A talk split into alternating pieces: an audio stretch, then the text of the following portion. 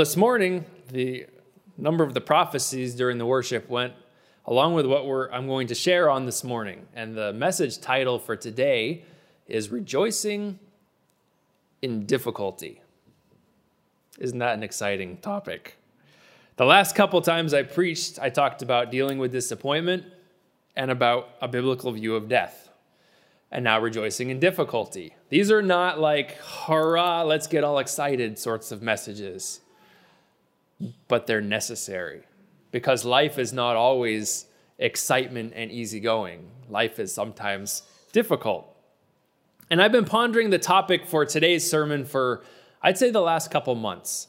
And it started with the, the preparation and the time when Sarah went to Africa. It started with that trip. And while she was gone and I was here looking after things and she wasn't at home, I had a song on repeat in my mind the whole time. It's not a song that I listened to, but it's one that I heard somebody do a special in our church up in Canada years ago. And the song is called Blessings. Some of you may have heard it before. And I would just want to share a little bit about it and then you'll understand why it was going through my head, perhaps. But it's written by somebody named Laura Story. And her story was she had a, a, a great going Christian life. She had a lot of what we would call blessings. She wrote a well known Christian song in the early 2000s, very well known. She married her childhood sweetheart. Everything worked out for her to marry Martin. She worked in music and ministry in a large church in Atlanta. She won a Dove Award. She had two consecutive nominations for Female Vocalist of the Year. I mean, things were going great. And people would say that she was greatly blessed. But in the middle of all that, after she married Martin, her athletic husband, after only a couple years of marriage, developed a brain tumor, very young, and had brain cancer. And then they, had, they did surgery on it. His surgery didn't go very well at all. He was in the hospital for three months afterwards. And it was five years at the beginning of their marriage that he was in and out of the possibility of not making it. So they spent those first several years, after a couple really good years, those next five years, fighting for his life, basically. And then he ended up, after that, Martin ended up with permanent vision damage and permanent memory loss as a condition from his brain cancer. They did not have, you know, it was a very difficult time for them. And that's where the song comes in. It was through that difficult time that she wrote this song called Blessings. And you will recognize it perhaps if you've heard it before. And I'm just going to read, certainly not sing for you. I will read the chorus or the verse, first verse and the chorus. And these are the words We pray for blessings. We pray for peace, comfort for family, protection while we sleep. These things hit home for me. These are a lot of things that we pray in our home. We pray for healing, for prosperity. We pray for your mighty hand to ease our suffering. All the while, you hear each spoken need, yet love us way too much to give us lesser things. What if your blessings come through raindrops? What if your healing comes through tears? What if a thousand sleepless nights are what it takes to know you're near? What if trials of this life are your mercies in disguise. And that was the line that hit me. What if the trials of this life are your mercies in disguise? Because we pray for everything to go well, and that's certainly our human hope. But what if the difficulties are actually the blessings? God working in our life. And that was a perspective that this the lady who wrote this song eventually developed. I don't believe she had that at first when things were going very tough. But through the trial, through the tears, through the pain of what they went through, her attitude became these are God's mercies. Because she could see how God had used everything to draw her and her husband closer to Him, to form their lives to be more like Him. It was through the difficulty, not through the ease, that they were changed for the better. Who else had this sort of perspective? Who else in the Bible went through a lot of suffering and wrote about it? The Apostle Paul. That's going to be our, our theme verse for this morning when we're going now into the Word of God to teach what the Bible says about this. And Paul wrote about it in Romans 5. He wrote about it in several places, but we're going to focus this morning on Romans 5, verses 1 through 5. We'll read that as we get underway. It says, Therefore, since we have been justified by faith, we have peace with God through our Lord Jesus Christ. Through him, we also have obtained access by faith into this grace in which we stand, and we rejoice in hope of the glory of God. How many of you rejoice in hope of the glory of God? In now or in eternity. Amen. We look forward to that. Verse 3 Not only that, but we rejoice in our sufferings, knowing that suffering produces endurance and endurance produces character, and character produces hope. And hope does not put us to shame because God's love has been poured into our hearts through the Holy Spirit who has been given to us.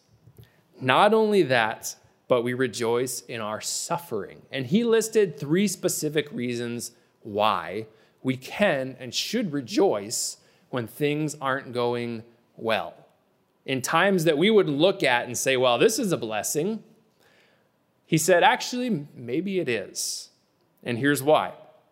The first reason is that suffering produces endurance. Suffering makes us stand or endure for longer. So, you know me, and I like to look up what things mean in the Bible. When there's a verse, you know, when it goes through a verse, I like to look up and say, well, what does it actually mean in the original, in the Greek or in the Hebrew? And there's often more deep meanings in there than we would just glean from just reading it through in English. That word suffering means a bunch of different things. And I think many of these apply to us. We can think suffering for the cause of Christ. That's certainly one area. But we can go through a lot of things that don't go well, that could be sufferings that are meant to transform us or change us. The first thing it means is pressure. Have you ever felt under pressure? Well, when the Apostle Paul said suffering produces endurance, it means when you are under pressure, you have the chance to build endurance in your life.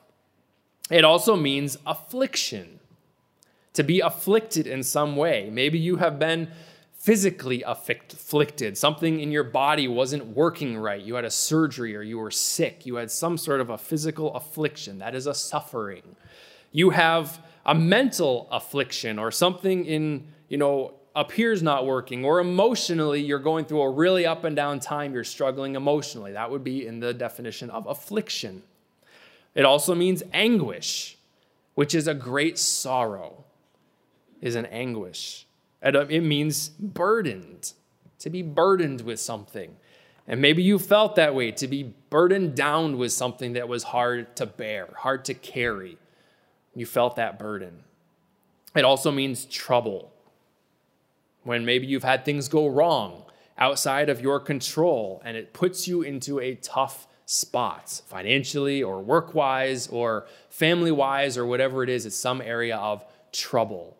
All these things are sufferings by the definition. It's a very broad word. And so we experience sufferings, I'd say, every day in our life. We have something that doesn't go well. We may hit a point in our life where we have a big suffering, a big difficulty. But every day we're faced with some sort of difficulty, something that is a trouble, or something that is a pressure, or something that is a burden, or, or an affliction. So Paul said the right thing to do, the right attitude to have when coming into any of these, he said we can choose to rejoice because God will use these things for our good. God will use these things to build endurance in our life. The apostle Paul said elsewhere in 2 Timothy 3:1, he said, "Understand this that in the last days there will come times of difficulty. Times of suffering will increase in the last days." It's pretty likely it's going to increase in our lives. Hurrah. Not exactly, but it is key, it is vital. So he says suffering produces endurance. Endurance literally means cheerful or hopeful endurance. In the translation, it often drops that other definition word out. But it is not just the thought of being able to withstand longer, but it's the attitude that goes along with it. Suffering produces cheerful endurance. In other words, going into the difficulty and carrying through it with a good attitude. That's tough, isn't it? We were just reading this morning. This is just coming to me. I don't have it in my notes, but we were reading in our little family devotion time this morning before church. We're going through the Gospels, and we were reading an account where Jesus heals a widow's son. The widow's son had actually died, so he rose the son again from the dead. There was something I didn't notice in this account before. It gives some descriptions of what's going on in the account. In the account, it says there is a large crowd following Jesus. So imagine Jesus in the front, huge crowd of people behind him. And it says they're coming to this certain place. I don't remember where, but they're coming to a city. And it says at the same time they're coming to the city, out of the city is coming a large funeral procession. And in this procession is this lady, her son who had died, and all the people who were part of that funeral. And I had this picture that I've never had before. Jesus was in a traffic jam. He came to the gate. It makes it sound like at the same time the funeral procession came to the gate going opposite ways. They both had large crowds. And Jesus got there and he's like, Here we go again. Another traffic jam. We've got to deal with this. We're stuck. No. He cheerfully endured and did the right thing that God, his father, wanted him to do, which was to minister to the lady and her son, despite the surrounding difficulty that they had of these two crowds trying to get through the same gate in opposite directions. He could have focused on the difficulty, but he had built a cheerful endurance to do the right thing, to have a good attitude despite what was going on. Endurance is a capability of doing something harder for longer, right?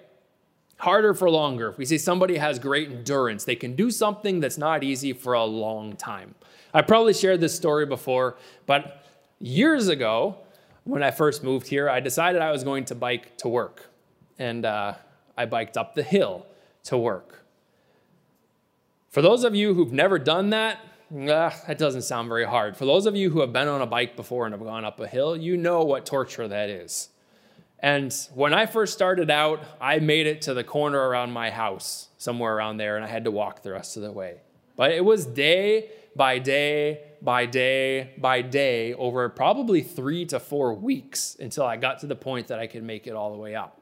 It was a daily building of going through the same scenario every day that I could finally make it.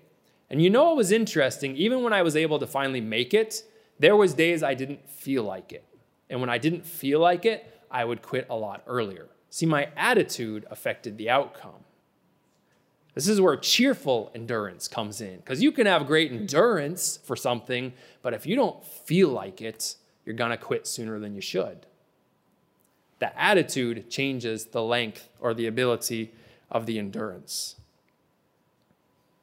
The Apostle Paul gave us one of the keys to this endurance in Philippians chapter 4, verses 11 through 13. In Philippians 4, verse 11, it says, This is a familiar passage, not that I am speaking of being in need, for I have learned in whatever situation I am to be content. I know how to be brought low, I know how to abound.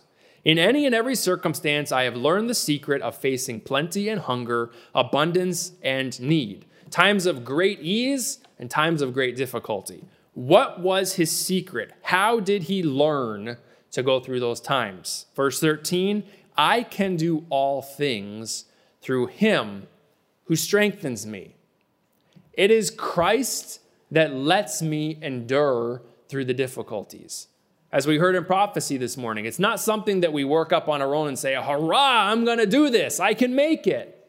That may help, but ultimately it is Christ. It is Jesus Christ and his strength in us that enables us to endure with a cheerful attitude when things do not go well. The Apostle Peter said this in 1 Peter 4 12 through 13. Beloved, do not be surprised at the fiery trial when it comes upon you to test you, as though something strange were happening to you.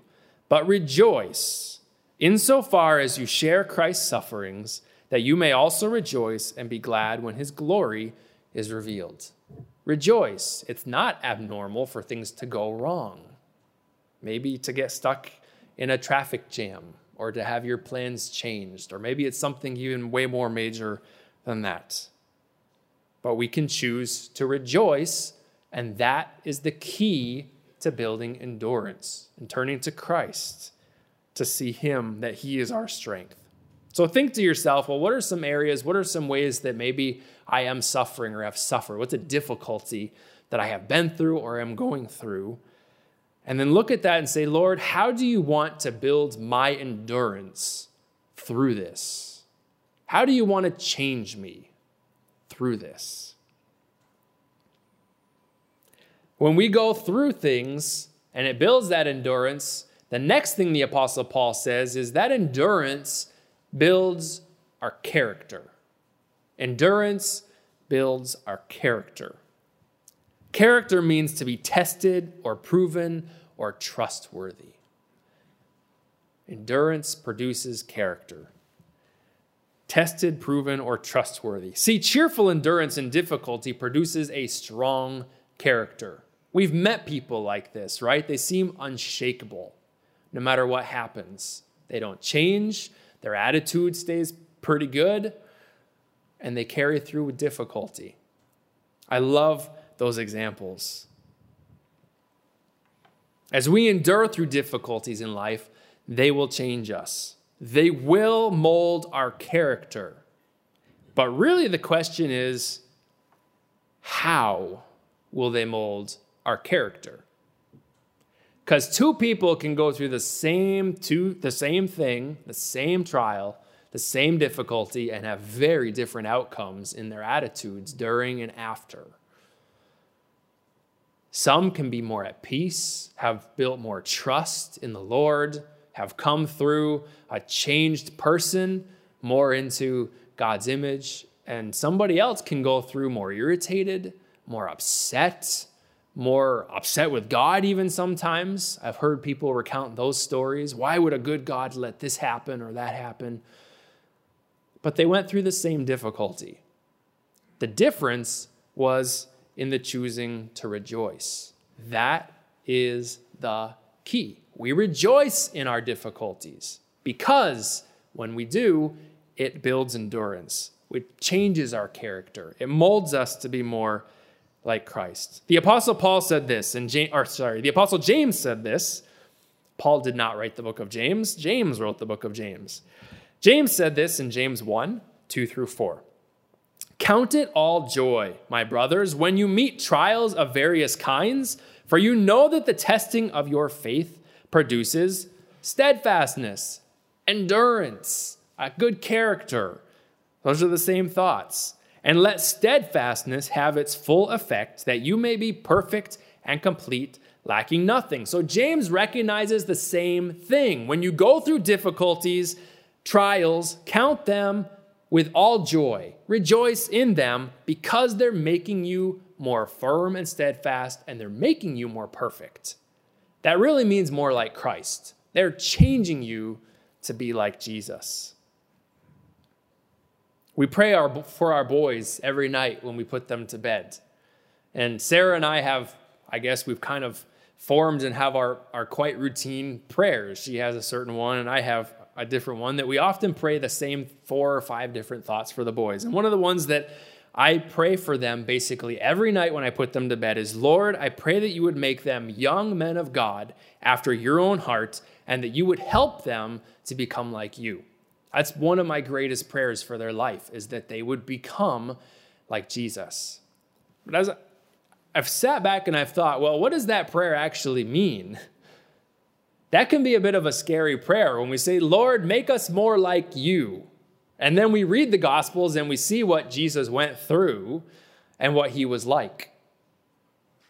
If you've been here for long enough or you've, you've read any of Pastor Bailey's books, you know that he taught through the fruits of the Spirit, which we know and love in Galatians 5.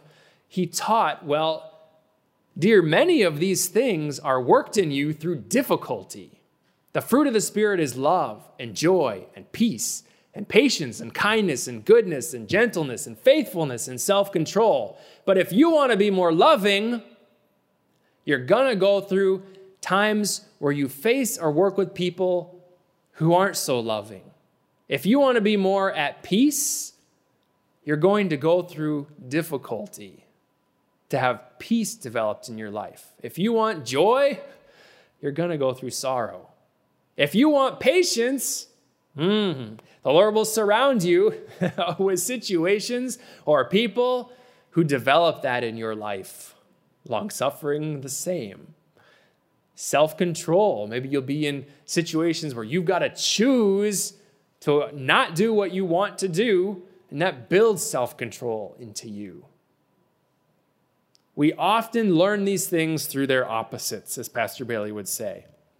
You can't build endurance without difficulty. You need the difficulty to build the endurance, and without the difficulty, your character will not be tested and proven. You've got to have the difficulty. That's why the Apostle Paul said, We rejoice in these difficulties because they give us opportunities to grow, to become better, more, and to endure more through them, to become more like Christ. You can be a really sweet person when everything is going well. I can be a sweet person when everything's going my way.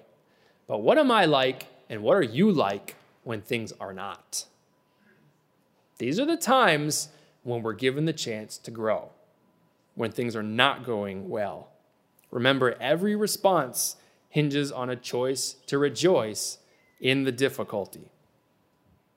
Finally, the Apostle Paul said that character, as we go through difficulty, produces hope. Character produces hope. And for me, this is a mental image. And just before I get there, hope means an anticipation or an expectation or a confidence. It produces an expectation or a confidence of an outcome. And I say it's a mental image because this is the picture I had when I first got married. And leading up to marriage and into our first bit of marriage, our first year, I would say, especially, we had many good times. We were also learning to be together and to live together, and we had our difficulties. We had our things that we had to struggle through and talk through. And it has gotten much easier after 13 years. But that first year, it's a big learning curve. Those of you who are married, you probably agree. Maybe for some it lasts longer than that first year. For us, it was pretty much a year that we were going through a lot of, of learning curve. And I, I would call these storms when they came up, things that just, we had these frictions between us. And I always had this picture of this older gentleman sitting at a table hands folded, going to the Lord in prayer. And I remember telling Sarah one time, I said, I wish I was like that guy that I picture in my head, who, when things weren't going well, and this guy was surrounded by a storm that was going on in my mental picture, I said, I wish I was like him, that when he's surrounded by the storm, he just sits at the table and he goes to the Lord in prayer. And he's at such peace and he's got such trust. I was telling Sarah this story. She didn't remember it from when we first got married. And she, She's like, Well, I think you're more like that now. So praise the Lord. 13 years has had its time and its work a little. That to me is the picture of what hope means. Character builds hope. And that hope is an expectation or a confidence in God. So as we go through life's difficulties, we learn that we can trust Him no matter what is going on in our life, we have a hope in the Lord that He is working it all out in our life and for our good, no matter how tough it the thing is that we're going through. And there we have that picture that I had somebody with such peace and such trust because they knew God was in control despite the storm that was going on. And it is developed, it's not something that we get just like that. it's not something that all of a sudden one day we're like, oh, okay, I'm at, I'm at full peace and full rest and I trust God. It is developed over years of difficulty, over years of building a habit of going to the Lord and trusting in Him and turning to Him in the midst of the difficult time. In the Bible, I imagine the Apostle John to have been somebody like this. We get that picture as they're at the Last Supper and as Jesus is preparing to go to the cross. John was right there next to Jesus. He had his head leaning on Jesus, he had that relationship with Jesus. Later on in John's life, he wrote this to all of us in Revelation chapter 1 and verse 9. At the first part of the verse, he says, I, John, your brother and partner in the tribulation and the kingdom and the patient endurance that are in Jesus. See, John was saying, I'm there. I've been there. I've been through the difficulty. He could literally say that. He was boiled alive in a pot of oil and survived. He didn't have it easy. And yet he said, I am your brother in tribulation. And I get this picture of John, this much, much older disciple now, leaning on his beloved, leaning on Jesus. He had hope in God. He said, I understand. It's not always easy. I am your brother. I am your partner in tribulation, in life's difficulties. We also have other biblical examples of the heroes of faith in Hebrews chapter 11. And of all of them, it says this in, in Hebrews chapter 12, verses 1 through 2. It says, Therefore, since we are surrounded by so great a cloud of witnesses, who are the cloud of witnesses? Hebrews 11. They're all the heroes of faith that they just talked about. So we're surrounded by this great cloud of witnesses. Let us lay aside every weight, the sin which clings so easily, and let us run with endurance the race that is set before us, looking to Jesus, the founder and perfecter of our faith how, why specifically does he say we look to Jesus here? For the joy that was set before him, he endured the cross, despising the shame, and is seated at the right hand of the throne of God. The heroes of faith and Jesus himself are all an encouragement to us to run our race with cheerful endurance, to be like Jesus, to endure our our crosses that we face in life, our difficulties, because there is a joy set before us. One day we will be out of those difficulties, we will be with Him in eternity. That is the joy set before each one of us. These Bible heroes that are recounted for us in Hebrews chapter 11 kept pressing on when things got difficult. And they're up there I mean this in the most respectful way, cheering for us. The Bible calls them our cloud of witnesses, the ones who've gone before us. None of them were perfect, were they?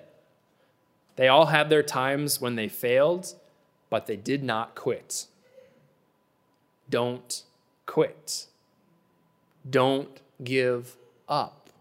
No matter what the difficulty is, some of these people went through a lot and they didn't quit. They were not perfect, but they didn't give up. Abel lived with an angry brother. He could never do anything right around his brother. His brother eventually killed him. Was that easy? I'd say Abel had it pretty tough. He's a hero of faith. Noah lived for hundreds of years surrounded by people who were sometimes disobedient, who didn't listen to the preaching. It was only he and his family that survived. Do you think Noah had it easy? And then after the flood, he was around to see the decline of man again to the Tower of Babel. He had it pretty tough. He's a hero of faith. Abraham was tested on his dearest promise. God told him to give up his only son. Do you think Abraham had it easy? That was difficult. But it says he trusted God and considered him faithful. He had that hope in God. Moses led a complaining people for 40 years through a desert. I wouldn't want to be in his shoes. He went through a lot. And he did fail. He lost his temper. He got mad enough to hit a rock. And then he suffered a consequence for that and didn't make it into the promised land. But that was not Moses' normal response. That was his one time it recounts that he failed. Every other time when something happens, he went to the Lord and he sought God and he endured through. Tremendous example. So, developing the right response in difficulty will strengthen your hope in God, which will help you to trust Him to do a good work through you and in you through your difficulty. So, I conclude this morning with a question. And it was a question that was brought up or, or mentioned in the prophecies this morning Is Christ enough? Is Christ Jesus Christ, is He your all? If He's not, when you go through things not working out in your life, it will be a lot more easy to get upset by them. But if Jesus is your all, if He's your focus, then the difficulties will be more side issues because He's the goal that you press toward. A question I was asking myself is could I lose everything and be content that I have Jesus Christ? that I live for him? It's a tough question.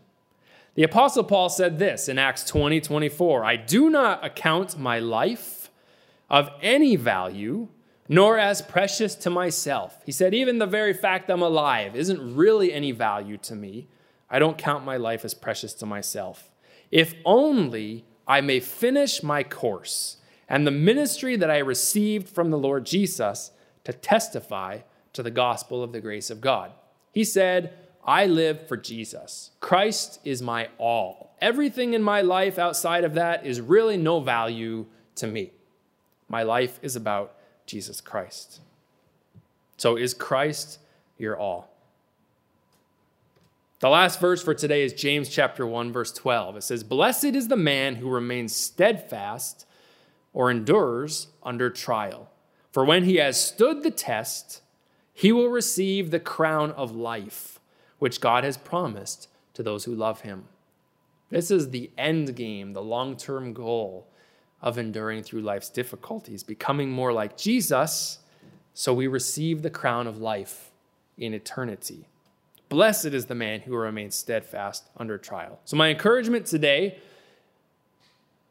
is when difficulties come, don't shove them away. Don't complain about them. I'm preaching to myself too, because those are the easy things to do. But see God's hand in them. Rejoice in those times of difficulty, knowing that God is working in your life through whatever is happening in your life. These difficulties may just be God's blessings in disguise to draw you closer to Himself and to change you to be more like Him. Amen? Let's pray. Lord, we thank you for all the, the things in our life we look at that we see as the good. You often bring things our way that we look at and we say, wow, what a blessing. You have given me so much. But Lord, I also pray for each one of us that you would help us to see the difficulties that you bring in our life as your blessings as well.